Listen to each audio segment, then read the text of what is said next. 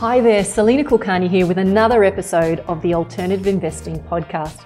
My mission is to help business owners build high performance wealth that delivers reliable, predictable cash flow through unconventional strategies so they can fast track their path to financial freedom.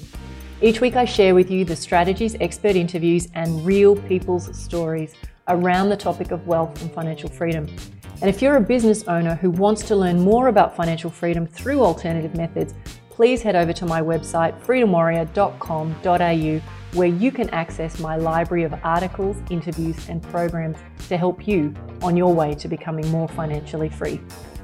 Hey guys, so I wanted to share with you a podcast that I recorded with a friend of mine, Tyrone Shum. Some of you should be familiar with him now. He runs his own very popular podcast on property investing in the Australian market. One of the things that happened recently was he came along to one of our mastermind events. And one of the things that we do at our event is we play this really cool game called Million Dollar Mixing Desk. And in this interview, he really wanted to just unpack the how and the, the why and what this game means and why it's so significant if you're really uh, striving to be a professional investor. So I hope you enjoy this episode.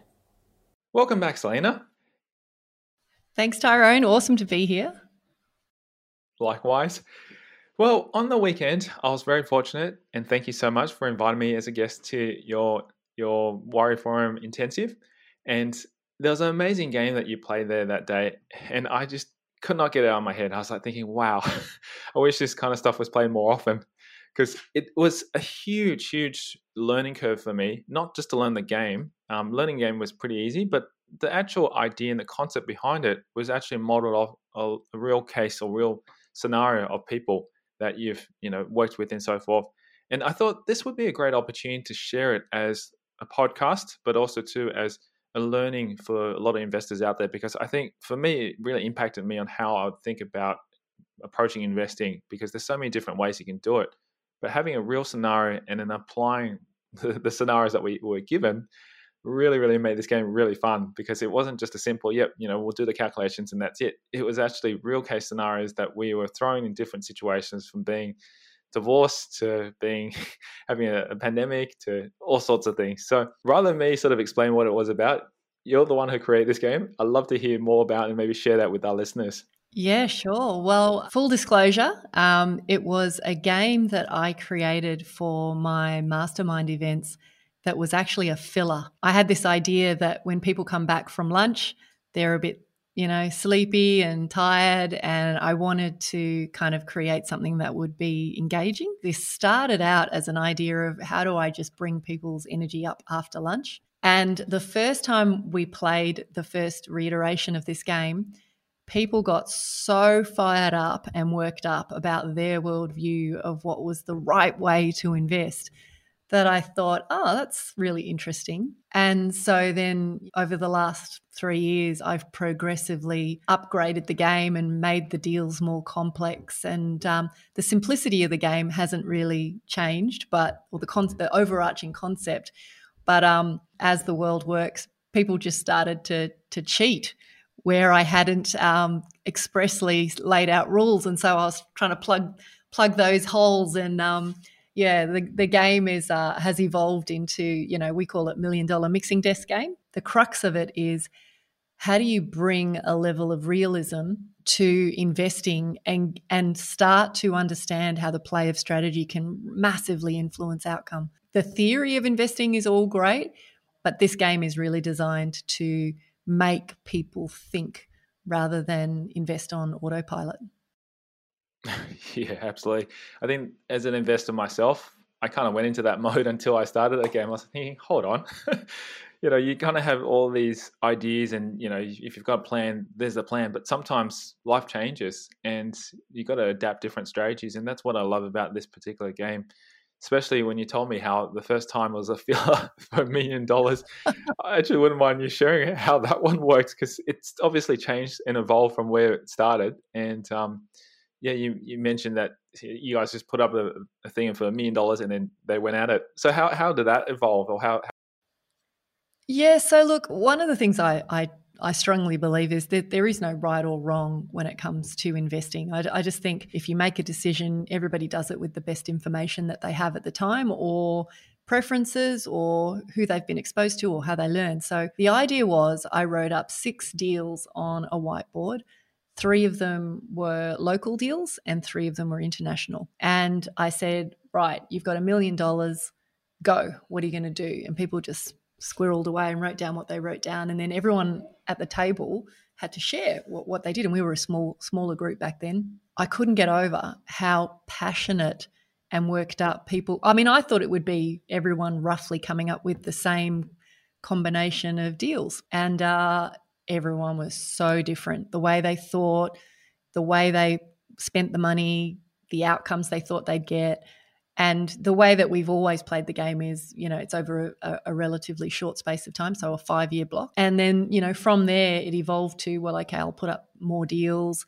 And then it evolved into, okay, now I'm going to layer that with, you know, some economic turbulence. And then I'm going to layer that with some personal circumstance cards. And, you know, so it's, it's evolved into a card game, which is not particularly complex but the thing that's probably been the biggest jump in evolution is that instead of investing for yourself now, I get people to invest on behalf of a real life case study.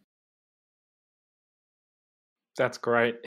And and that was what really, really made it very, very interesting because you're not just only looking at from yourself, but you're also looking at from a real person who's actually going through a situation. And, and, and this case study or this real person, this scenario that we ran over the weekend, which would be sharing in this podcast, was really, really interesting. And it was, to me, I looked and I went, hold on, this is pretty real. You know, there's, there's not much that's so different to most average Australians out there that are actually doing this. But they want to actually get out of what I guess, you know, Rich Dad Poor Dad says, out of the rat race. And that's what really, really fascinated me. And what was really even better was we didn't do ourselves because you know we teamed up in groups and because a lot of these people who I, would never met um, had different personalities, different investing backgrounds and so forth, it made the whole thing a really, really fun and interesting time. And and I really, really enjoyed it. Especially one of the team members I had was I don't know how I put it, but he was a real, real big character. So yeah. it made the whole thing fun. Yeah, look, um, the last time I ran a live mastermind, and I'm hoping to get back to those later this year, but Feb last year, just before COVID hit, we had a live mastermind, and I'd actually gone to the trouble of putting all the deal cards on beautiful cards and um, each team, I put people in teams of three, had a, a deck of uh, like a deck of deals, and people got so excited and worked up about it that you know there were people flinging off their shoes and spreading their cards out on the ground and people arguing and it was just awesome. It was it was a really it's a very engaging game now. And um, you know now because it, you know i'm trying to make it m- more thinking and reflection and um, less rote application of what you already know so when you're not investing for yourself, you've actually got to take into consideration other people's risk profiles and perspectives. So, yeah, it's definitely a lot of fun. And working in teams, I think, gives you that exposure to how do other people think about money? How do other people think about investing? So, it's, yeah, it's a super fun game. Absolutely. So, let's delve into this scenario that we had. And the reason why I wanted to share this one was because I thought it'd be so, so relevant for listeners out there to hear you know something like this and then we work through it talking about it because there's so many ways you could actually help this uh, couple that we're going to be talking about but also too it just opens up the the opportunity to see okay as we've been talking about alternative investing how can we actually lay that into this kind of strategy that they're looking for? So maybe i'll pass it over back to you salena on terms of actually explaining this particular couple and and the i guess the scenario behind it yeah, so um, this particular couple are based on a real life couple. In the game, I called them Sergio and Lumi. Um, and I started by saying, look, the goal is to get them safely and quickly to the position where they hit their financial goals, which I called game over. Um, and I said that basically after COVID, after the shock, they're, they're super worn out. They had a consulting business that they'd had to shut down for three months, and they're now back up to 70% capacity. They've done a little bit of investing. Um, they had a small portfolio of property, but they're ready to get serious. They've come to you for guidance on how to get to their goals, and they need $250,000 a year before tax to support their lifestyle, excluding the property costs. And, you know, I, I kind of out, outlined their borrowing capacity, their savings ability, their earnings at the moment. And then I put a, a bit of a limitation in here. I said they like alternative investments, but they don't want more than 50% of their portfolio in that market. The commercial property that they own has a single tenant, but their lease expires in 14 months and they're not going to renew. I talked about how, in real terms, any sale would take 12 months to finalize, any residential sales would take six months to finalize. And I gave a theoretical business value of 750, but that it was a difficult business to sell, so they don't want to rely on that. And then I, I gave a, a list of the five properties that they hold, and the instruction was how do you get them given all of the deal flow that we've kind of we had set up? How do you get them to that passive income of 250 in 5 years and the way the game is played is round by round. So when you first go into the game it's like you see all these deals and you've actually got to decide what am i going to do first? And so you only fill out what you can complete in year 1 and the interesting thing about this case study because this is probably a bit more realistic is that these guys had uh, four investment properties and their home, but they didn't have a huge amount of cash. You know, they had some money in the bank, but most of their wealth was tied up in the properties that they had. And you can see when you start to look at these properties that some are doing well, some are not doing so well. You can, you know, for me anyway, and this is probably my training as an accountant, I find that people can tell me their situation, but then when you see the numbers, it just paints such a, a different picture and, and gives such depth to someone's situation. So, you know, when I look at what these guys have achieved and the years, I mean, I, you know, I even told you how many years they'd held each property. You can start to see that they've been investing for about 15 years. You know, they've created a, a portfolio worth 30, 3.7 mil and the net cash flow was about minus 8,000 in total. But you start to see, well, look at those properties, what's working, what's not. So, yeah, that's the overview of who they are. It was fantastic to be able to see that, and and that's the interesting thing. Um, I don't have the this sheet in front of me at the moment because I can't remember the exact properties, but straight away when we received that within our team, we looked at the ones that we thought could we, which ones could we potentially sell down first that were generating negative cash flow because we kept wondering, you know, why why should we keep this if we're trying to achieve a positive outcome to try and get two hundred fifty thousand dollars per year? It's going to really hinder us to have negative cash flow of eight thousand dollars per year, even though it doesn't sound like a huge amount on on a portfolio that size. It can also hinder what you can potentially invest into, which is why it, slowed, you know, potentially them to do anything else. And that that was what was really really interesting because some people hold on to a portfolio because thinking there's still a lot of equity in there, which I think this couple had like something like close to three mil yeah, of equity. From memory. Mil, Is that correct? Yeah, including their yeah, home. that was that, that was a, a, substantial amount of equity, and we thought, how can we free that up to use at least to invest 50, up to fifty percent of the total portfolio into potentially other investments, which would generate them a, a positive cash flow. And in a very short space of time, we all agreed, and, and this was a team effort. We, it was all a team effort that we had to agree. Okay, what should we firstly sell off down or sell down, or should we go back to the bank to try and refinance and try and get the equity out as quick as possible? And I think we all agreed that the first thing we do is just sell down the one that was generating a, a huge negative cash flow without what's thirty something yeah, thousand or forty thousand a year. Yeah, good memory. so I'm, I'm basing these on just what I remember for what we did, but that that really stuck in my mind, and that change makes you think in your own situation if you have negative cash flow properties unless you, there's a reason why you need to hold on to these it actually might be a smarter option to actually sell it down if it's not positive cash flow because ultimately you think to yourself why are we actually holding all these properties? You know are we trying to hold these properties just to accumulate a huge amount of wealth? But once you've got that kind of wealth and that capital I guess really at the end of the day, for me anyway, I'm looking for passive income. I want income that can actually sustain my lifestyle it's pointless if, if it keeps sucking money back out of my own lifestyle to be able to maintain it. And that that's the, that was a big mind shift for me, and I'm, I'm sure a lot of listeners probably feel the same way too. So it makes you reflect and think, okay, what can we do differently and change your strategy around and start formulating something different for the next five years. I'll tell you what was what was fantastic about this game for me. Every team, there's probably about five or six different approaches that people took, and everyone was passionate that their way was the right way. No two teams did the same approach. And um, you, you, probably should mention that you were on the winning team.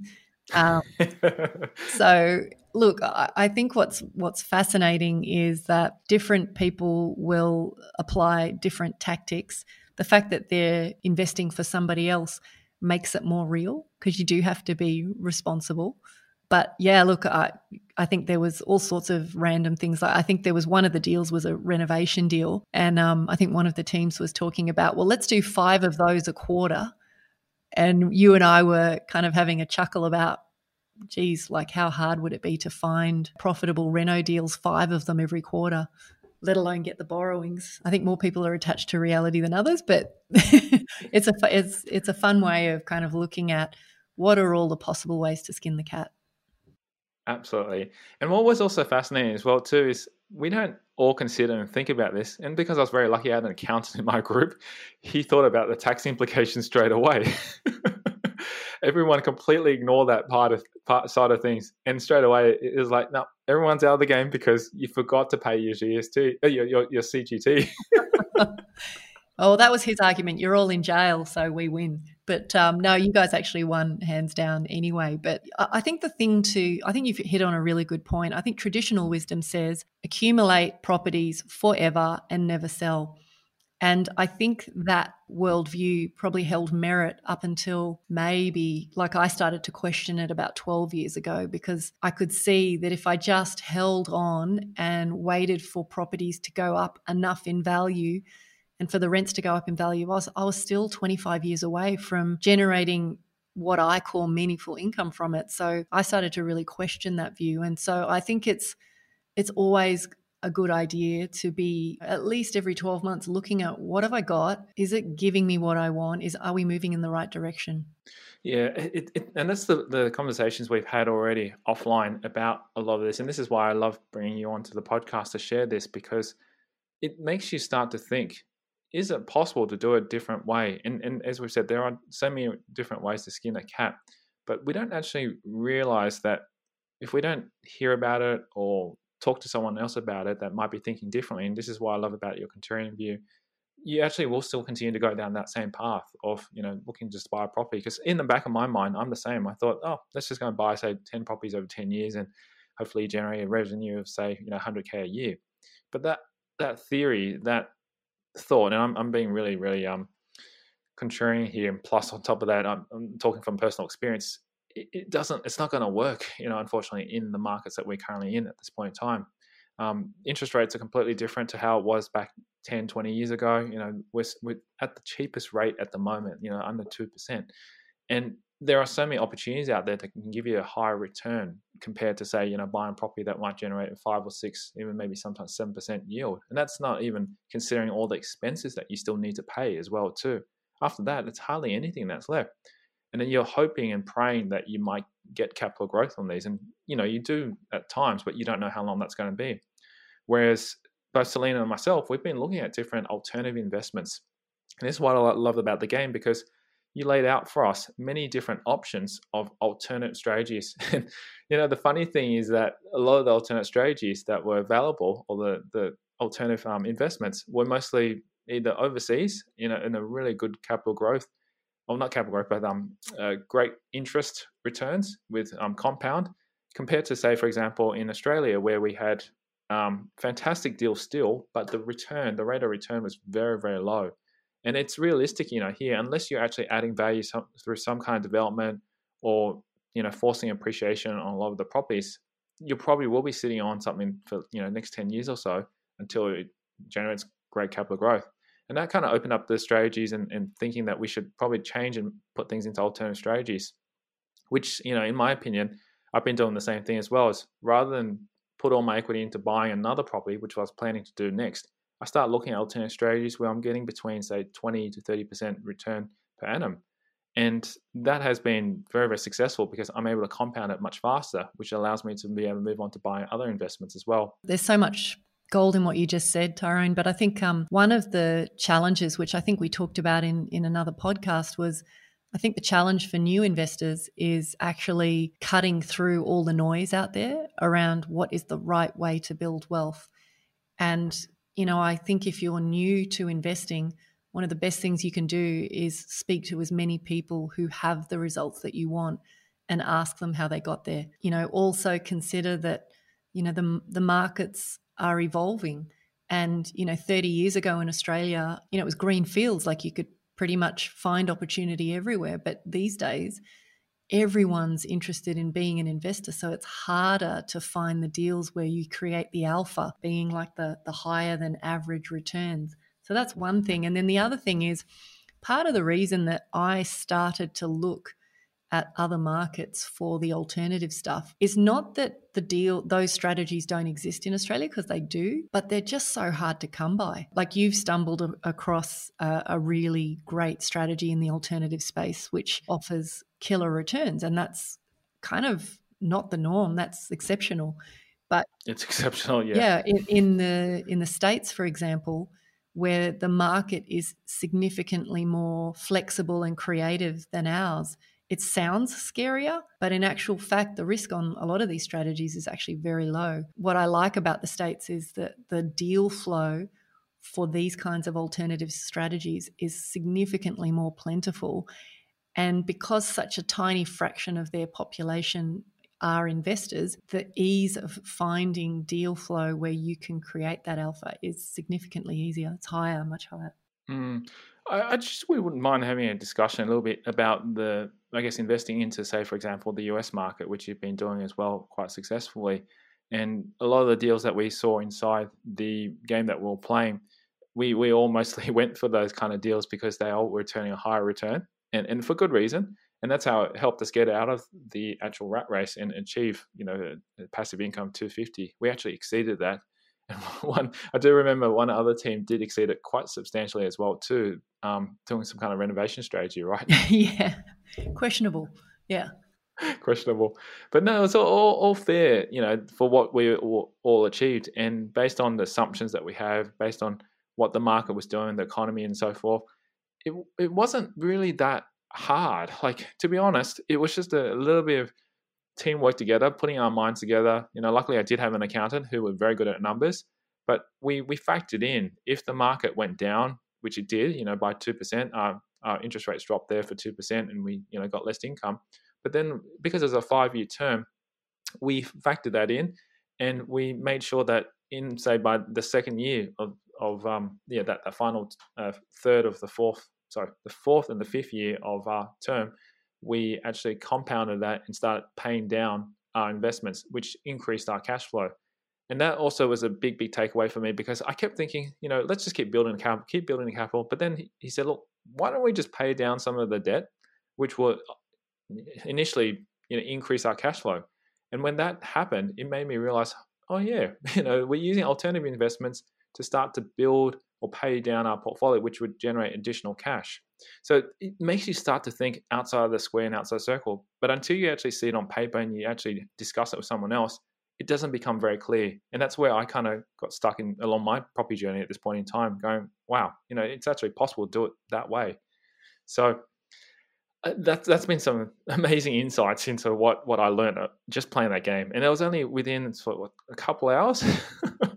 It's funny. I've um, you know, I've been a, a, in the space of advisory and strategy around property for a long time now, and you know, when you're looking at just local real estate, you have to play the long game. There's no question, and most people understand that, unless they're going to get into some hair raising type strategies or developments or renos or things like that. Your traditional buy and hold is a is a long play, and so when I used to try and project for people you know, where will you be in 10, 20, 30 years if you stick to this course of action? That's a really you know, that's a long way. I mean, it almost feels like another life. That's a long time to wait to get to where you want to go. Whereas since my pathway deviated into incorporating a small component of alternative, what blows me away and it continues to blow me away is that you can actually get a super meaningful result in less than five years. You know, depending on how much headspace you give this, you could you get a great result in two years, in three years. And you know, the sorts of returns, they're not probably the 20 to 30% that you're used to, Tyrone, but they're, you know, if you can earn a net return of 8 to 12% conservatively all day long in a consistent, reliable way, that is life changing for people. That is what will give you the freedom to make decisions about how you spend your time and you know, what you do with your life versus carrying, you know, a huge property portfolio that's just a drag. You have to carry it for a while and, and you hope that in 30 years it'll it'll carry you. It's it's tough. Yeah, yeah, I absolutely agree, and that's why I, I, I totally agree with you. Even if you just compound it or just receive residual income say ten percent on average every year, you know, say on a, a million dollar or two million dollar portfolio, if it's all been paid down, that's still you know the average say income that people want to expect when they reach to retirement of 100k to 150k a year. It's it's more than enough, and and because you don't have to work for it. It gives you so much freedom to think about other things, and that gives you one more time to be put more of the investments away. You might take a small proportion of that 100k and, and put it back into more investments and allow that to compound. And you know that in turn will give you so much freedom and flexibility just to think about the things that you really, really want to do that can potentially be more impactful for not only your family but for other things that you want to do. You know, you might have dreams to do great work around the world. You know, go out and and save the world or you know give back and so forth so whatever it is that you want to achieve that's i guess the freedom that you need to consider to be able to allow you to time to that because as you know all of us majority of us i guess are still in the workforce working every day to try and keep these assets you know upkept in order to survive just to um, round out the, the whole game thing, the reason I called it the million dollar mixing desk game is because I really wanted people to understand that, you know, if you think about a music mix, mixing desk and all the little buttons that you can use to adjust the, the quality of the sound, I think we need to bring that same metaphor to our investing. You know, there's so many little levers that we can pull and adjust that we don't have to be singular in our approach to investing. We can really bring depth to it if we understand that there's lots of levers that we can pull. And so the game takes the theory away and makes it super practical. it's a fantastic game, and uh, yeah, for anyone who can or wants to, um, yeah, definitely join up with Salena's uh, mastermind group, and yeah, you definitely get the opportunity to play. So it's it's fantastic. So yeah, Salena, thank you so much for sharing that. It's been a pleasure to be able to share that great case study, and I'm really really looking forward to the future ones that we get involved in. Awesome! Thanks so much, Tyrone. Thanks so much for listening to the Alternative Investing Podcast. If you're a business owner feeling frustrated that despite doing everything right in the property investing playbook and you're no closer to financial freedom, then head over to freedomwarrior.com.au to learn more about how you can use alternative investments to catapult your investing income and blend strategies to shave decades off your timeline to financial freedom. Till next time, take care. See you on the next episode and bye for now.